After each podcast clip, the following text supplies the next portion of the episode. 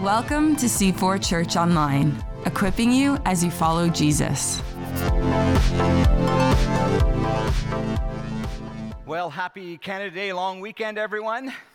So good to be here. Thank you. And we're one church in soon-to-be 4 locations. So excited about that. And so a great shout-out to our friends in Ajax, in Bowmanville, and in Port Perry. So good that you're with us. And for those who are going to join us later on, who are going to be listening online, we're so glad that you're able to join us, even if you can't be here on Sunday.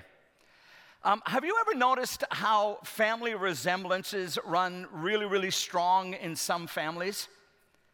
Like let's say there's like a person that you know them really well, and you meet their sibling for the first time, and you're like, oh man, you sound just like your brother or just like your sister.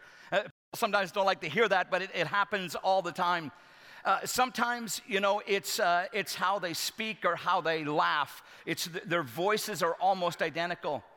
For some families, these family resemblances run really strong through mannerisms. It's, they all walk the same way. They all sit the same way. In my wife's family, they all run the same way, and it's not pretty at all. And, I've had all kinds of fun with her and her family. They all run like her dad, and none of them are athletes. Sometimes, it's different things. In my family, it's unfortunately looks that are the strong, dominant sort of family trait feature. And so sometimes, I'll be out and I'll be walking through the mall. I don't spend much time in malls at all, but the odd time I'm in the mall and I'll be walking through the mall, just kind of like gazing. And all of a sudden, out of the corner of my eye, I'll catch my dad in the mall, and I'll be like, what's my dad doing? My dad lives in Burlington. What's he doing all the way over in Oshawa? And then, unfortunately, I realized it was just a mirror on the other side, a store mirror, and it's like, oh, man, it's me. It's not my dad. And I just look so much like him, it just makes me cry sometimes. Most of these are kind of cute. They're kind of fun, right? They're kind of harmless. We joke about them, but they're really harmless. But then there are some family traits that are passed on that are harmful and sometimes even destructive. Things that cause us to struggle in the now and in the future, things that are passed on to us, things that are family traits. Maybe for some it's substance abuse. Maybe in your family there is a historical abuse of alcohol or drugs, and maybe that's something that you've struggled with. Maybe in your family it's an unhealthy association with food of some kind. Maybe like there's too much food in your family, or maybe there's just way too little food in your family, and so food is not a real healthy thing for you. Maybe it's also words in your family. Maybe, words are a problem. Maybe it's words of foul language. Maybe it's cutting humor. Maybe it's sarcasm. Maybe it's insults. In my family, it was an unhealthy desire for more stuff and a general discontentment with what we had. That's one of the struggles that is a family struggle, and one that I have inherited. My mom was never really satisfied with her looks, or her house, or her car, or her clothing, or 1,000 other things. And it's one of the reasons why I've had my personal struggles with the 10th commandment. It's one of the ones that I struggle with the most. And I recognize that I don't blame my parents on everything. We can't do that. I have to accept my own responsibility. But I realize that some of this is a family trait that I learned. So today we're coming to the last commandment, the one that is a real struggle, especially for those of us who live in the Western part of the world, coming out of a Western culture, and particularly a North American culture. We struggle so much with the 10th commandment. Do you know which one it is? In Exodus chapter 20 and verse 17, we read these words, the 10th commandment. You shall not covet your neighbor's house. You shall not covet your neighbor's wife, nor his male or female servant, his ox or his donkey, or anything that belongs to your neighbor.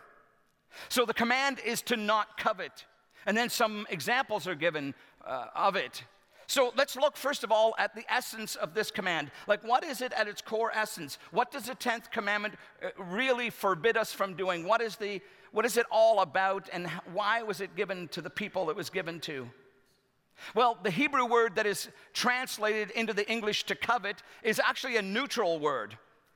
And it can go in the positive direction, or it can go in the negative direction. So the word in the positive direction is used a number of times. So the Apostle Paul uses it in 1 Corinthians chapter 12. We just finished up a whole series on the gifts. And in 1 Corinthians 12, Paul says, but you should eagerly desire, that's covet. You should eagerly desire the greater gifts. That's a positive use of coveting. You and I should want to have, we should long to have these greater gifts, whatever those are. And if you don't know, you need to go back to the series that Pastor John just taught on spiritual gifts. Also, Jesus in Matthew chapter 5 and verse 6, he said that blessed are those who hunger and thirst for righteousness. Hunger and thirst is, again, to covet. It is this strong, eager desire for something. It is a desire to take pleasure in something. And really, that's what coveting, this neutral word, means. It is a strong desire, or you take pleasure in something, but it can go negative or it can go positive. Now, in the 10th commandment, we see the negative use of the word. We are not to have a strong desire or take pleasure in that which belongs to somebody else. The command speaks to what happens in our hearts and in our minds, especially when we compare ourselves to others, something that is almost a universal struggle. You see, some of the other commandments, if you think about them, they're very, very outward-oriented, at least the culmination of the commands. You know, adultery and murder and stealing and lying and not looking after your parents, not honoring your parents, all have very, very outward outcomes. But this command, this 10th command, this often forgotten, and some would even say this throwaway command to not covet, happens in the mind and it happens in the heart. See, most of us are guilty of looking at others, comparing ourselves to them, and seeing ourselves come out on the short end of the stick. We find ourselves jealous of what life looks like for somebody else, and we just dream of how happy we would actually be if we could have their stuff, if we could only have their lifestyle. It would be so much better for us. And we convince ourselves that other people always get the breaks, and we never get the breaks. And it's this kind of thinking, and it's this kind of daydreaming that can lead us to break the 10th commandment. Well, what are we not to covet? What do the verses say? Well, it says we're not to covet our neighbor's house, our neighbor's wife, our neighbor's servants, ox, donkey, or anything that belongs to our neighbor. We are not to have a strong desire for the things that belong to our neighbor. This is God's built-in protection for the community. The command is designed to foster trust and unity in the faith community. Now remember, we've said all through this series, Pastor John and Pastor Joel, as they've spoken this, these commandments are given to the faith community, to the people who are already in relationship with God. Our society would be better if it lived on the Ten Commandments, but that's not who the Ten Commandments were given to. The Ten Commandments were given to the faith community, to those who had experienced the Exodus, those who had experienced the transforming power of God in their lives, who had been bought out of slavery and set free and brought into this new kingdom that God was giving them. These were the moral attributes of God that they were to follow so that they could be a light to all of the people around about them. Now remember, when God gives the Ten Commandments to these people, to these Hebrew Israelite people, that they used to be slaves who owned little or nothing. And now, as he gives these commandments to them, this commandment not to covet, they are now refugees who have escaped captivity, and they have very little possessions with them. And they're wandering through the desert with no permanent place to call home and no real ability to earn income and to build a life for themselves. So why give them do not covet when they have so little and they live under such harsh circumstances? Well, God knows that soon he's going to give them a land that he had promised to Abraham and to their forefathers. They're going to go into this land that is called a good land, a land that is flowing with milk and honey.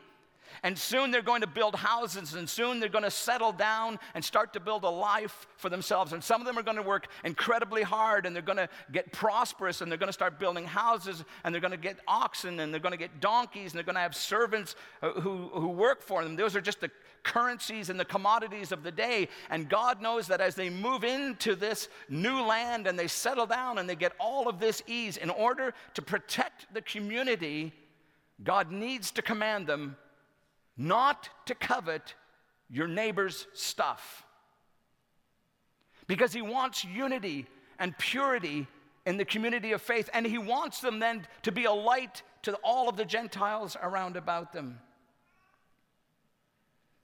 I think breaking the 10th commandment and sinning by coveting is kind of like a gateway sin. Gateway drugs are drugs that are sort of commonly available. It's sort of like a very much an entry-level drug that then would lead you into other more destructive drugs. And I think coveting is kind of like a gateway sin. It's very, very prevalent. It's very easy for us to access coveting. And coveting can lead to so many other things. Think about King David, for example, in 2 Samuel chapter 11. Here's kind of the progression as I see it in this huge story on King David. King David should be out with his army doing what armies do. And he chooses to stay home, which is highly unusual. And he's on the rooftop of his palace, and he's walking around, and he's overlooking the whole city, and he sees a woman taking a bath. And instead of doing what he should have done, which is walk away, he lingers, and he continues to look. And so what we see David doing here is he's breaking the 10th commandment because he is coveting another man's wife by lingering and looking. And then he stole her because he had the power, thus breaking the 8th commandment. And then he had sexual relationship with her outside of marriage, breaking the 7th commandment. And then to try and cover it up, he had her husband killed in the front line of battle, thus breaking the 6th commandment. And he tried to cover the whole thing up by lying and not fessing it up, breaking the 9th commandment. But it all began with the 10th commandment. Thou shalt not covet your neighbor's wife in this case. Theologian, teacher J.I. Packer says, the contentment that the 10th commandment prescribes is the safeguard against temptations to break commandments 5 through 9. It's a gateway sin, friends. It's a gateway sin. I think of the story of Achan in the Old Testament in Joshua chapter 7. Moses is dead and Joshua is now leading the people. And they come in and they face this unbelievably fortified city called Jericho. And it's like, it's impenetrable. No one could ever knock down Jericho. And God wonderfully gives Jericho into their hands. And one of the things that God said was, don't take anything out of it. You're going to see some really cool stuff in there. You're going to see some cool clothing and some gold and those things. Don't take it with you. And so they move on to the next town, which is just a little tiny town. It's like a nothing town from a strategic standpoint. And there the Israelites are routed at that town. And God reveals why they were routed, because someone took something. And they find out later that it was Achan that took it, Achan and his family. And when you look into the story of Achan, there's just 4 simple things that happen that I think are so helpful for you and I as we deal with coveting in our own lives and as we think about what the rest of the scripture has to say, which I'll be just unpacking in a minute or two. But if you look at the episode of Achan and the stuff that he took, it was just 4 simple steps. He said, first of all, I looked, and I saw that it was very desirable, even though God commanded not to take it. He looked, and he saw it was desirable. That caused him to covet, to have this strong desire for it, for this strong wanting, and then he took it, and then he hid it. That's kind of what David did. And I think if we're going to be brutally honest, if we struggle with coveting in our own lives, that's what we do. We look, we covet, we take, and we hide. We hide from other people. We hide from our spouses. You know, why did you spend that money? Well, I didn't spend that money. So what does the rest of the Bible have to say about coveting? Particularly, what is the New Testament teaching on coveting? Well, as I studied this week, I found that there are a number of New Testament words that are given, that are translated different ways, but they are sort of from this root of covet, and this whole idea of coveting is presented in these different verses. So let's take a look at these, and then we'll get to some practical application of how this can be really helpful for us. The first one is in James chapter 4, verses 2 and 3. We see one of the results of coveting on a local church. Now remember, James is writing to Christians here. We always have to keep that in mind. He's writing to the faith community, and he says in James 4, 2 and 3, "You desire but do not have, so you kill. You covet, but you cannot get what you want, so you quarrel and fight. You do not have because you do not ask God. And when you ask, you do not receive because you ask with wrong motives, that you may spend what you get on your pleasures." So James is saying here that coveting is such a problem in the faith community because it leads to all kinds of arguing and fighting and scrapping in the local church. People look at what others have and they want it for themselves. And some people say, and I know sometimes we try to justify it and we say, well, coveting is really sort of an appeal to level the playing field. That's really all I'm doing. You know, other people have got it, and why wouldn't I want that same thing? But James really cuts to the heart of the issue and says coveting is not an appeal to level the playing field. James makes it clear that the motives behind coveting are always selfish. Coveting is fueled by a desire for a personal upgrade. We want what others have. Now, here's the thing. Life isn't like that. Yes, some people do have more than others. They have more talent, more money, more looks, more opportunities, more education, more position, and the list goes on and on. And those things are not wrong for people to have. And even for some people to have more than other people is not necessarily wrong. Some people have more opportunities. Some people work harder. Some people, you know, spend a lot of their own money to gain an education, and they work very hard at gaining that education. And other people simply don't do that. But then you can't come along as a person who didn't do that and begin to covet what the other person has. But we feel entitled in our culture. If they have it, then why shouldn't I have it? And even if they worked hard for it and I chose to not work hard, who are they to say that I can't have that too? See, we all want the upgrade.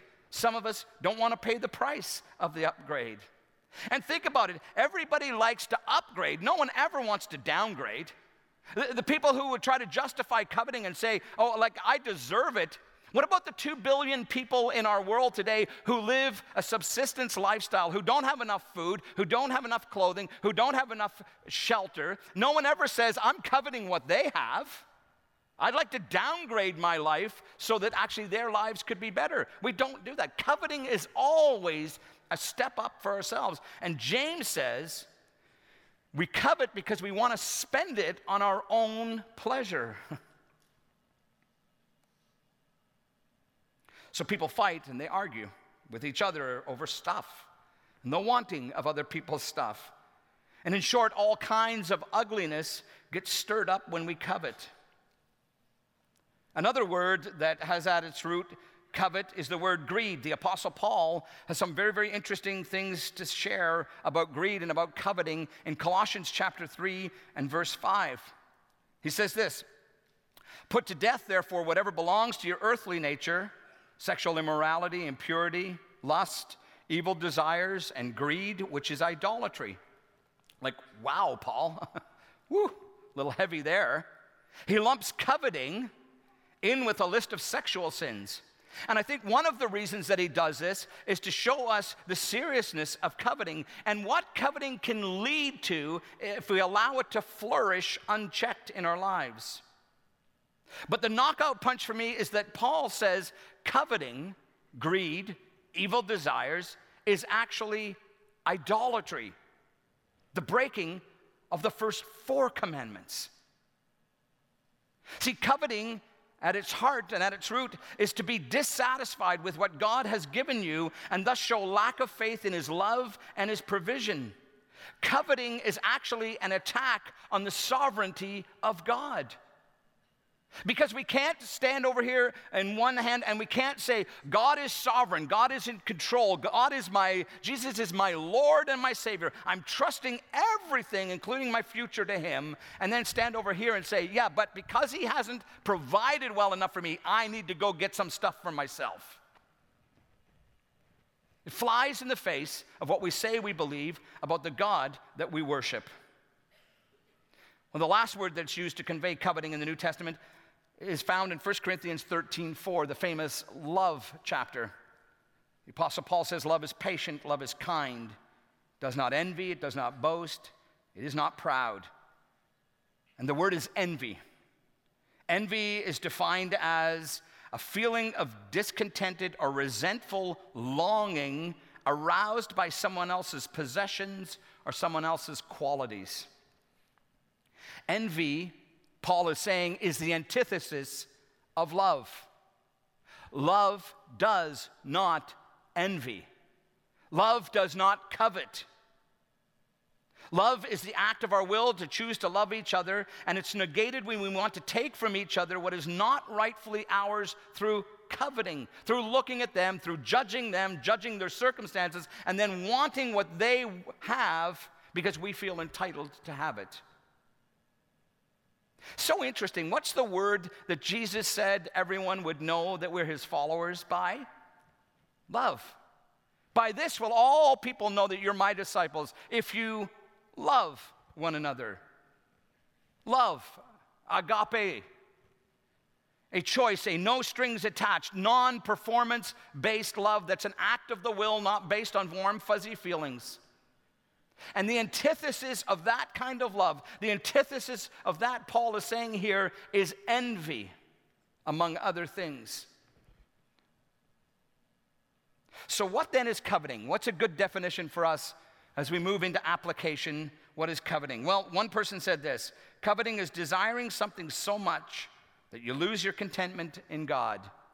Desiring something so much that you lose your contentment in God. Another person said, an inordinate desire to possess what belongs to another, usually tangible things. So how do we overcome the tendency to covet? What is God's antidote for coveting? Friends, the answer is learning the secret of contentment. In our culture, we are bombarded with messaging that has one primary goal. From social media to TV to radio to magazines to podcasts to movies to comics, this entire multi-billion-dollar industry has one clear objective, and they are focused on that objective with laser-guided precision: to stir up dissatisfaction and discontentment inside of us so that we long for more, bigger, faster, smaller, cleaner, prettier, lighter, sexier, better stuff. Stuff's not wrong. Please hear me really loudly, really clearly. Stuff is not wrong. But the unhealthy, all-consuming pursuit of stuff can be so dangerous in the Christian's life, because thou shalt not covet was given to the Christian community, not to the rest of society. In Mark chapter 4, Jesus tells this really amazing parable. It's the parable of the soils. He talks about a farmer, and the farmer is God in this, who goes out and throws this seed out. And the seed is the word of God that's being thrown. It's being preached. It's being taught. It's being discussed. It's being read. It's being listened to. So the word of God is just being thrown out all over. And the four types of soil are the four conditions of the human heart.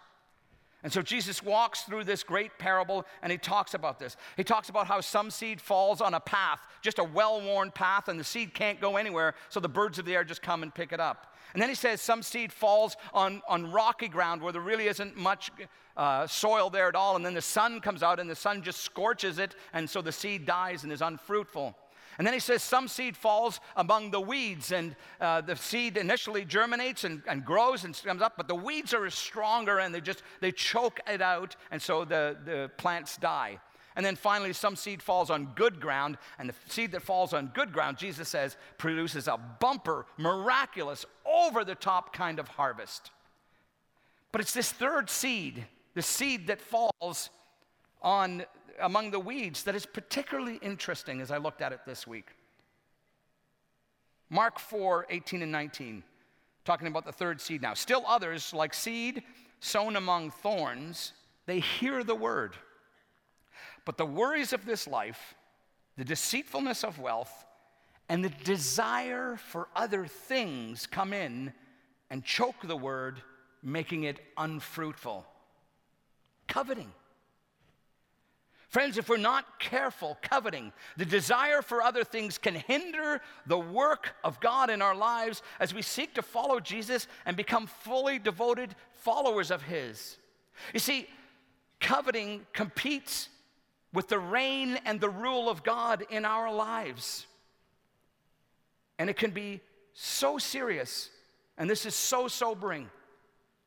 Yeah, we can continue to come to church and we can celebrate big like this, and then we can go into our connect groups and we can connect small, and we're discussing and we're hearing all this stuff, and then we can actually do our devotions. We can try and be regular in our Bible reading and prayer time as we walk with Jesus, and we can serve in ministry areas to help out the whole church and, you know, carry the message and the mandate that God has given us to all kinds of people, and we can engage in mission, whether that's through giving or through going and all these kinds of things. But if we are burdened down by coveting, it will choke out the very word of God in our lives, and we will not grow, we will not mature, we will not produce the bumper harvest that God had intended for us. This is why coveting is so serious, my friends. So I want to suggest to you that contentment is God's antidote for coveting. 1 Timothy 6:6 says this: "But godliness with contentment is great gain." There's something so simple about these words that a seasoned pastor offered in love to his younger son in the faith. So how does the secret of contentment help us become better followers of Jesus and keep us from breaking the 10th commandment? Well, first, contentment helps us overcome materialism. Hebrews 13:5, "Keep your lives free from the love of money and be content with what you have, because God has said, 'Never will I leave you, never will I forsake you.'" Money, stuff, they're not bad. They're neutral. They're absolutely neutral. But the love of money, the love of stuff, the desire for more money, the desire for more stuff, the coveting of money and the coveting of stuff, those are a problem. And notice how the writer of Hebrews tells us that our contentment is found in something, in someone.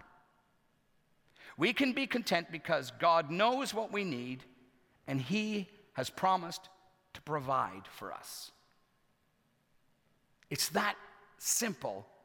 It's just not easy. God doesn't meet all of our wants, but He has promised to meet all of our needs. If God has given us everything that we need, then we can have contentment because surely He knows best what our real needs are. We're having some great fun with our grandkids right now. They're just at this really cool age. Oliver says all the time, "I need that, Papa.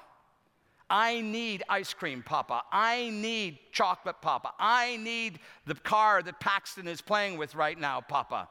See, what he hasn't learned yet, he knows the word need, but he just hasn't learned the word want yet. He wants it, he just doesn't need it. But he's only 2.5. What's our excuse?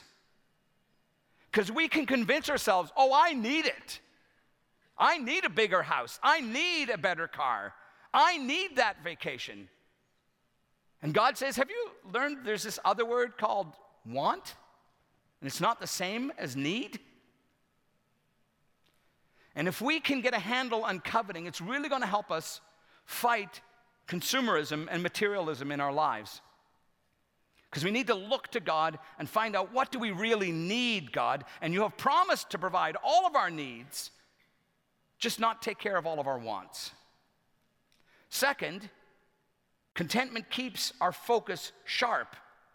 Jesus said in Matthew chapter 6 and verse 33, "But seek first His kingdom and His righteousness, and all of these things will be given to you as well."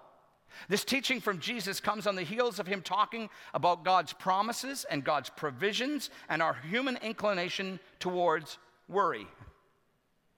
If we can learn to be content with what God has given us, and we can learn to rest in his provision, then we can keep our focus on seeking our relationship with him and furthering his kingdom.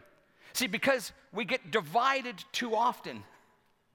We're so busy chasing after the next thing. We're so busy chasing after our wants or our needs that it's hard for us to seek first, of primary importance, the kingdom of God and his righteousness. And God will look after the other stuff in our lives if we're going to go on needs base. The Apostle Paul, I love how he shared his own journey in Philippians chapter 4, 11 to 13. He said, I'm not saying this because I am in need, for I've learned to be content, whatever the circumstances. I know what it is to be in need, and I know what it is to have plenty. Here it is. I have learned the secret of being content in any and every, if you're an underliner, in any and every situation, whether well-fed or hungry, whether living in plenty or in want. Here it comes. Here's the secret. I can do all this through him who gives me the strength. I love that Paul calls it the secret of contentment. It's not something that comes naturally to us as human beings. We are prone to coveting and worry about things and about stuff. Paul's been in both camps. He's had lots of stuff and he's gone without, but in both sets of circumstances, the secret of contentment comes from having the power of the living Jesus at work in him and through him. It's his strength, Jesus' strength in us that helps us to overcome coveting and be content with what we have. I wonder if this, for us, it is actually part of what it means to take up our cross and follow him. So un-North American, so anti-Western. What am I willing to lay down? Even if it's something good, even if it's not wrong or not bad, what am I willing to lay down so that I can take up my cross and follow him?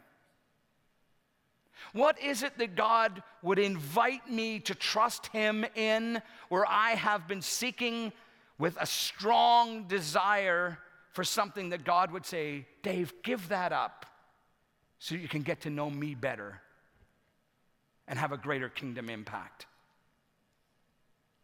See, sacrifice is not talked about a lot in Western culture because it ruffles us the wrong way so much of the time. But what if Jesus is asking us to take up our cross in this area? Well, then third, contentment is a strategy in moving towards generosity. I spoke on generosity the first two Sundays of 2019. You can go back and listen to those. I'm not going to repeat all of that. But in Matthew chapter 6, 19 and 20, Jesus said, don't store up for yourselves treasures on earth where moths and vermin destroy and where thieves break in and steal, but store up for yourselves treasures in heaven where moths and vermin do not destroy and where thieves do not break in and steal. See, here's the crazy thing about coveting. Coveting will always let you down when it really matters. The accumulation of stuff here on earth doesn't help us in eternity. Investment in people through generosity is what will last in heaven. How do we not get consumed with consumption? Well, I think number one, we need to continue to learn the secret of contentment. Number two, we need to live sacrificially. What is it, God, that you want me to do? What should I give up that I have a strong desire for? Whether it's right, it's not even necessarily wrong, but what should I give up? And then ask Jesus daily for the power to live out these commitments. Like, pray a bold prayer, a scary prayer. Think about it first. Don't pray stupid prayers. Think about it first. But Jesus, come get me. Come get me. See, these 10 commandments were given to the believing community so that they would know who God is and what he's like. They are called to personal holiness for those who are in a relationship with God. The law reveals God's moral character and was designed to protect those in covenant relationship with him and with each other. That's why Jesus, when he was asked, summed up all of the law in Matthew 22, verses 37 to 39. Love the Lord your God with all of your heart, with all your soul, and with all your mind. This is the first and the greatest commandment. And the second is like it. Love your neighbor as yourself. We live like this so that we can actually be a light to those around about us. That was God's intention all along, that his covenant community, his chosen people, would know who he is and what he is like, and that they would love him. The first four commandments, essentially to love God and to bask in his glory and in his presence. And then the second six commandments to live in harmony, in community with one another. And the last of those is this gateway sin that we must avoid at all costs, because it will ripple right back down through the list of the 10 commandments and violate each one of them. We are not to covet. We are not to have an unhealthy desire for other people's stuff and other people's relationships. So let me pray for us as we sum up this last commandment, and then I'm going to just share a couple of words by way of close on the whole series. So let's pray together. So Lord, thank you for including this 10th commandment, this one that so many of us struggle with, actually so often. Lord, would you help us to protect our own minds, to set up our own gates so that the bombardment to generate discontentment in our lives like would actually be held off at the gate of our hearts and our minds. Lord, as we do community with each other, we're so grateful that some have many things and are able to share and be generous, and others are in want and are in need, and we as a whole community can help one another. But Lord, in the midst of this, would you keep us from coveting as a community of faith?